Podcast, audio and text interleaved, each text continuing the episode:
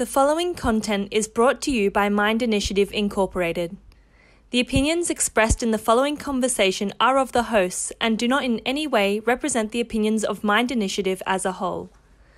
Some themes in this series may be distressing or triggering for some listeners, and so viewer discretion is advised. If any of the content does trigger uncomfortable feelings or cause distress, we encourage you to reach out to us via our Facebook page or seek further support from beyondblue.org or contact Lifeline on 13 11 14 for 24 7 over the phone support.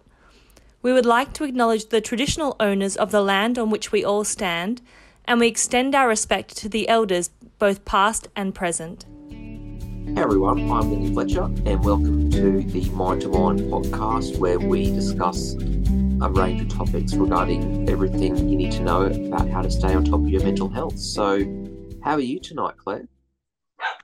I'm good. I'm tired. it's been one of those days. How yeah. are you? Yeah, I'm pretty good. I've been quite busy throughout this week, just seeing so many people, you know. But yeah, I've been doing pretty well. Um, so the topic we're talking about tonight is the cost of living and how it might impact your mental health. Mm-hmm. But yeah. So what do you, so what so what so what do you think about this this topic, Claire?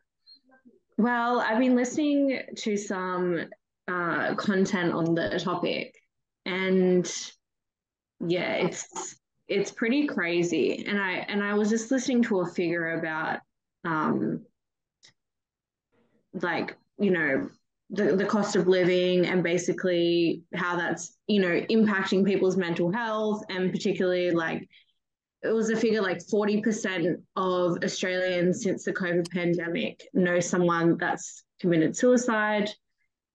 And obviously like due to like not just inflation and homelessness and housing crisis, but also the COVID pandemic and how these all are in relationship with each other. And that really just got me thinking um, yeah, there's obviously a really big correlation between um, the housing crisis, cost of living, and people's deteriorating mental health. So, yeah, absolutely, because um, it's it, it is basically it is an issue that is that every single Australian is facing at the moment. No one, I don't think anybody really is not struggling with the rising pressures of day to day living, eh, the cost of living, and it's stressful. It's it's definitely stressful to to stay on top of it all, and you know the, the, these rising tensions that you can't really run from in any way or, or other. So you just gotta just you know take it and hopefully you're earning more than what you have to pay for your living. And like it's it's just it's it's been so hard um, finding work um, post pandemic especially for me. It's just been so it's been it's been a real struggle for me because like I have um gotten to certain points where I thought I was about to land a job, and I was so close to landing a stable job at the start of COVID, and then a couple of weeks later, I lost it because of the intensifying pandemic, and I was kind of just left alone again, back at square one, just searching for another job and just starting the cycle all over again. So, yeah, yeah, yeah, that's really that's really tough. Yeah. Um, and I, don't, I don't know how this completely relates, but having been looking for work myself as well for like new job opportunities, I've just realized lately how much jobs are asking of people and oh, yeah. how that also it ties into unemployment because now they don't just want basic tasks and then they and then they will teach you they want a massive list of skills and programs and things that you understand which i feel like a lot of jobs are spoiled for choice because especially we are having a large amount of immigration and stuff a lot of that is skilled immigration and i'm not saying it's a bad thing but it does kind of tie into why we're having like a housing crisis as well like new south wales have had 750,000 people came in one year during covid and we have about 8 million population. So that's like almost an eighth of our population. And I think with it being so hard for people to find a job, that's also affecting the living crisis because people are having to work in jobs under their means as well, like having to work in really low skilled industries because employers are kind of spoiled for choice. Yeah. Um, does that make any sense to you guys? I know that's a lot to take Yeah. in, but it, it does make sense to me like w- when I see a lot of these experience all, all these job requirements online, it often to me just kind of like equates to like the same feeling I get when I look at a big billboard outside of like a theme park ride. Like mm, you must be in this fit, fitness of health. You must not have all these conditions. You must be this, this, this, this, this tall in order to get on the ride. And it's Mm. like if you don't have the experience for this job, then your first thought is like, well, where can I go get the experience? But like, mm. you have to find the experience somewhere. But like, Yeah. they won't let you in if you don't have the oh, experience. exactly. And Yeah. that cycle can be, it's maddening because like, why can't you just give me the experience and just take me on? But like, constantly having to like, you know, reach farther Yeah, they want you to go and Yeah, do yeah. like they want you to go and do like a six month internship somewhere Yeah. to get the experience where you essentially are going to be working for free.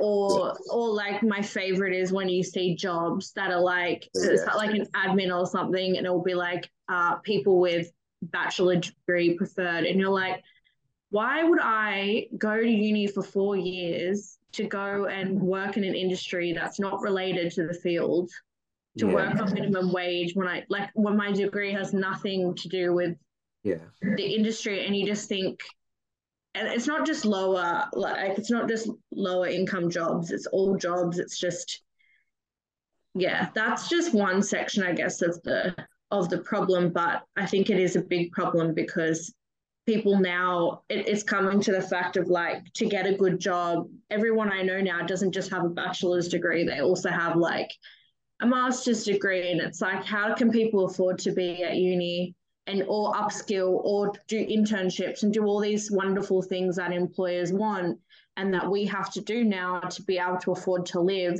just an average life um, when we're trying to earn money to live? Like how can we go and do all these things to get ourselves out of this you know survival crisis where as australians we're having to just work multiple jobs to get by it's very it's very Yeah. annoying, really Yeah. yeah, no wonder there's a mental health crisis.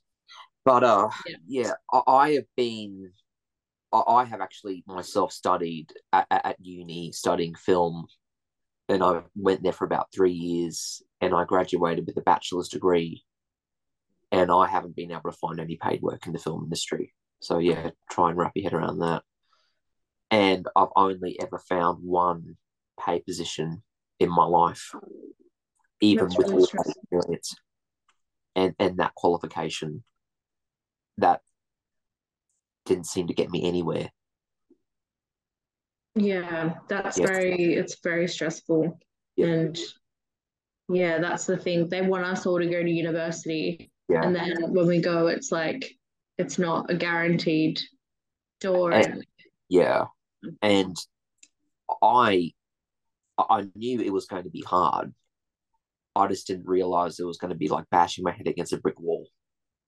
so- Mm, Um, but there is a silver lining. I do volunteer work with a friend I met through film school, trying to build up his independent company, yeah. and that that I'm very passionate about. Though it's not paid work, it's more just passion work, you know. mhm. And I was able to. I was on a film set of his of, of his film about a month ago, and the film got finished. So I felt very proud of myself and the entire team for pulling that off. That's really cool. It's now up to him though how he wants to release it. I have no control over that. Yeah. Yeah, but yeah. So there's that, I, I, I, and I kind of feel like this is trying to teach me something, like that the uh the current game of sorts of trying to find paid paid work, it's like there's just something fundamentally wrong with it all. But I can't really seem to explain what it is. But Yeah, it, yeah, it is a it, is a requirement though. I have to do it and I Mhm. want to do it, but I just feel like I'm I'm missing something that is that is not getting me all the way over the bridge into finding employment. yeah. It's it's really tough. I think we'll we'll wrap um, back to the the cost of living and how that affects people's mental health, and I guess we can talk about our own our own situations as well. How do you feel, Will, that the cost of living changes have impacted you personally, Well, I now your mental health? it did impact my mental health a bit, but I was very lucky because I was um able to move back in with my parents. So Yeah. I now I, I I'm as I speak, I am sitting on a fold out bed in the room which used to be my parents' study, hmm and that my parents have moved their computers out into the living room and have Yeah. given me space to to sleep and read and watch movies and you know upload on my YouTube channel and just you know Yeah. basically did what I did in my apartment but now in a smaller space. Yeah. Yeah.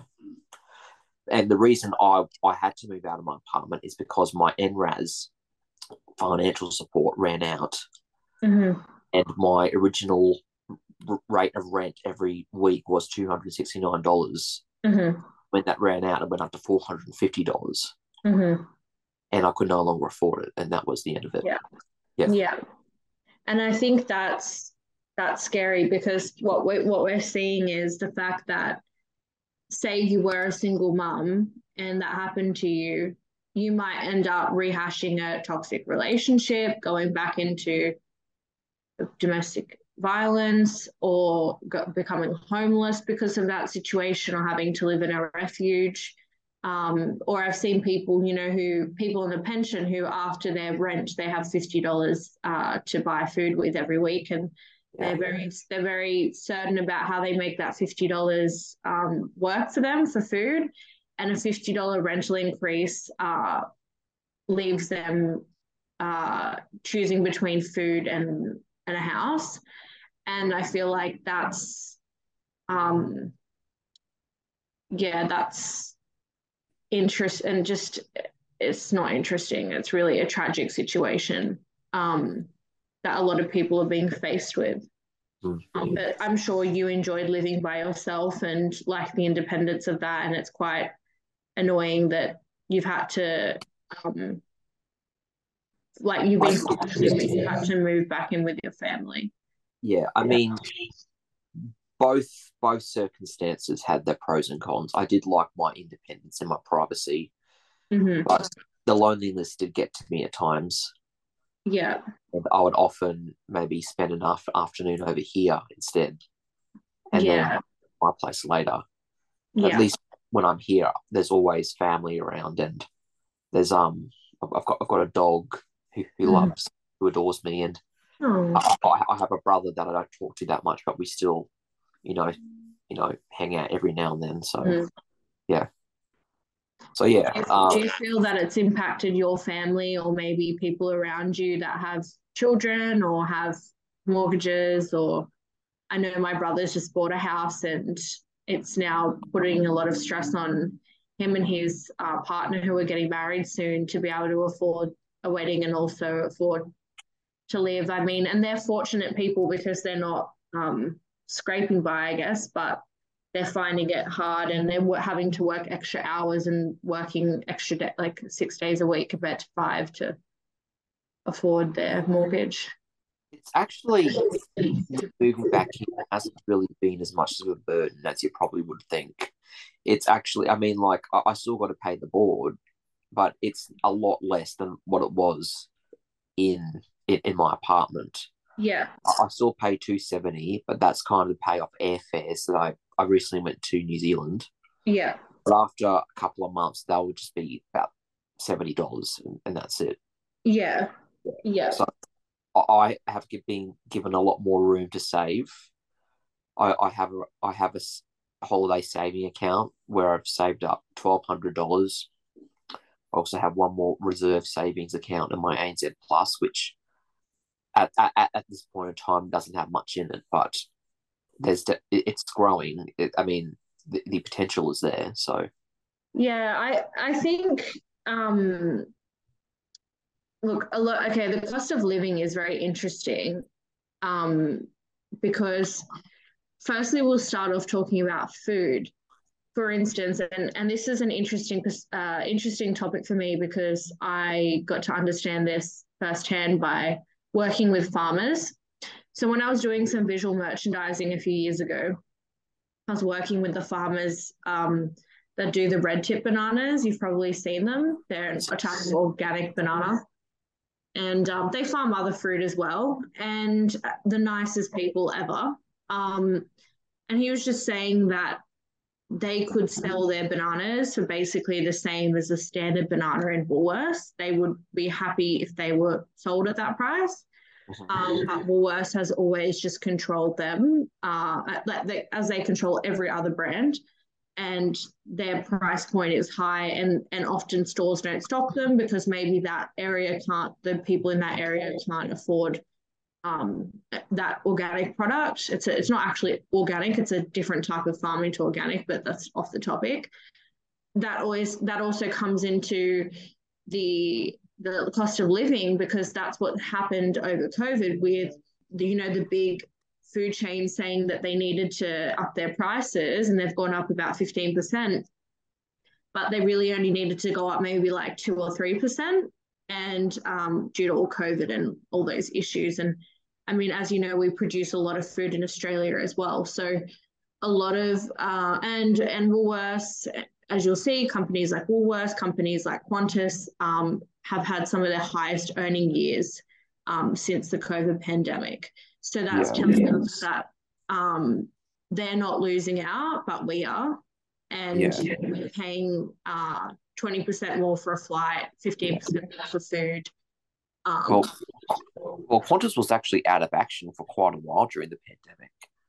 Yeah, but as soon as they came back up and started offering flights and certain countries started off, uh, opening up, they were having some of their highest sales numbers. So that just tells us that there is definitely a system happening and it's, yeah. it's the government could step in and intervene and find and make restrictions on companies and cap certain prices.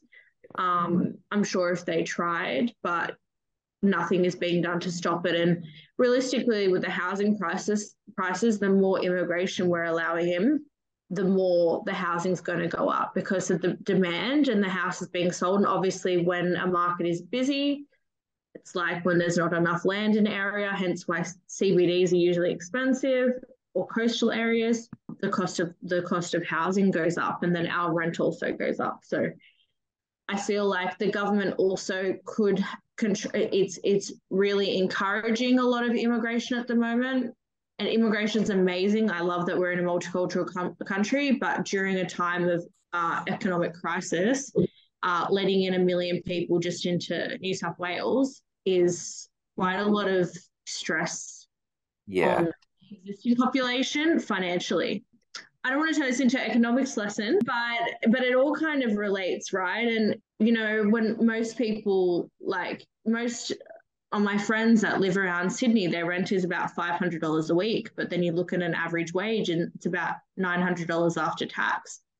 Yeah. And they give you $400 to buy your food, pay your bills, pay for your train and bus every day to work. And really, it's not not very much for people to live on, especially those that have families. It's yeah. um, kind of almost, it's kind of impossible it's adding fuel to the fire to the, to the fire of stress basically and it's just too much for a lot of people to handle which is very yeah. Big. but anyway um how, how do you think the cost of living do, is is particularly affecting people like anxiety or, or like depression are they likely to feel like to think that spending money will make them feel better because overspending is definitely a problem I've struggled with in the past that I've gotten a lot better with over the years. But overspending yeah. is such a easy habit to fall into, and it can be very hard to break or even realize that you're doing it. But it can, think, it can yeah.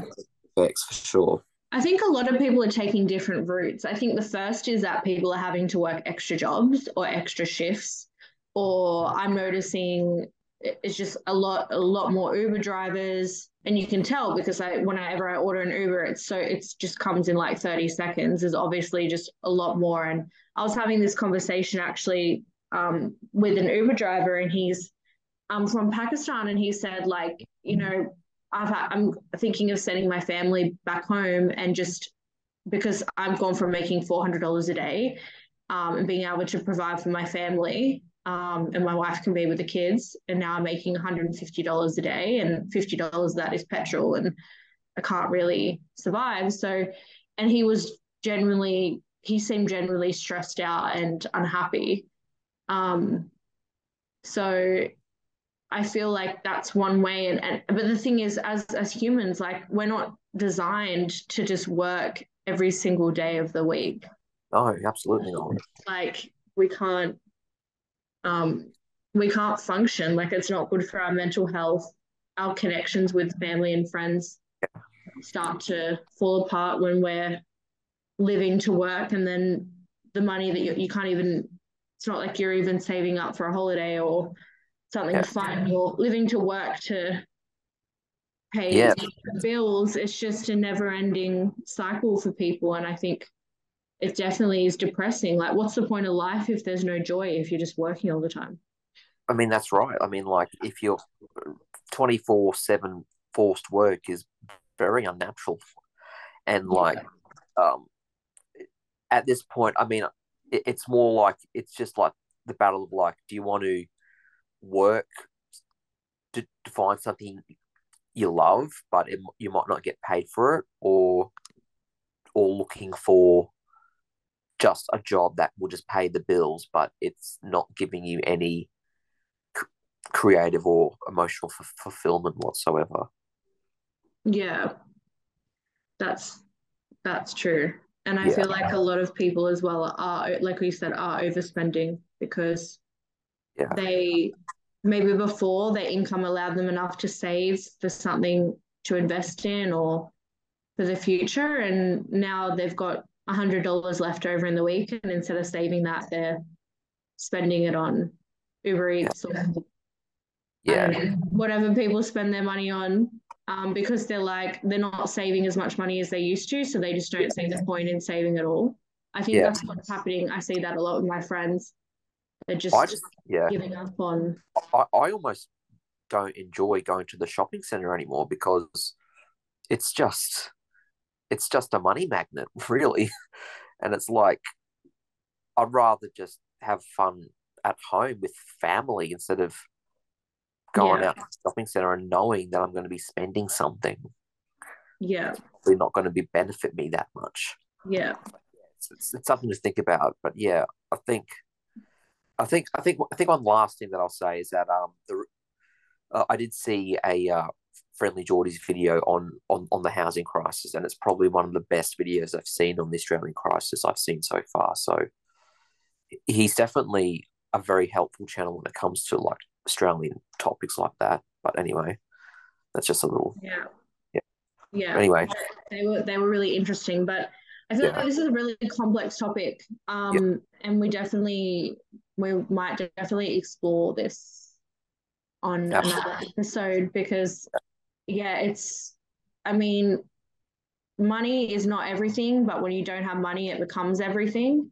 Yeah. Uh, yeah. And I think that's how a lot of people are feeling at the moment is yeah. they're having to think about money all the time because yeah. they can't live and we don't want to live in a society like Australia is such a fortunate country. Yeah, and I feel is. like we're kind of going a little bit a little bit a lot backwards. Um and that's really sad and I hope we pick ourselves out of this and this doesn't become the new normal. Yeah, absolutely. Cool. Um, anything else you want to say before we wrap up?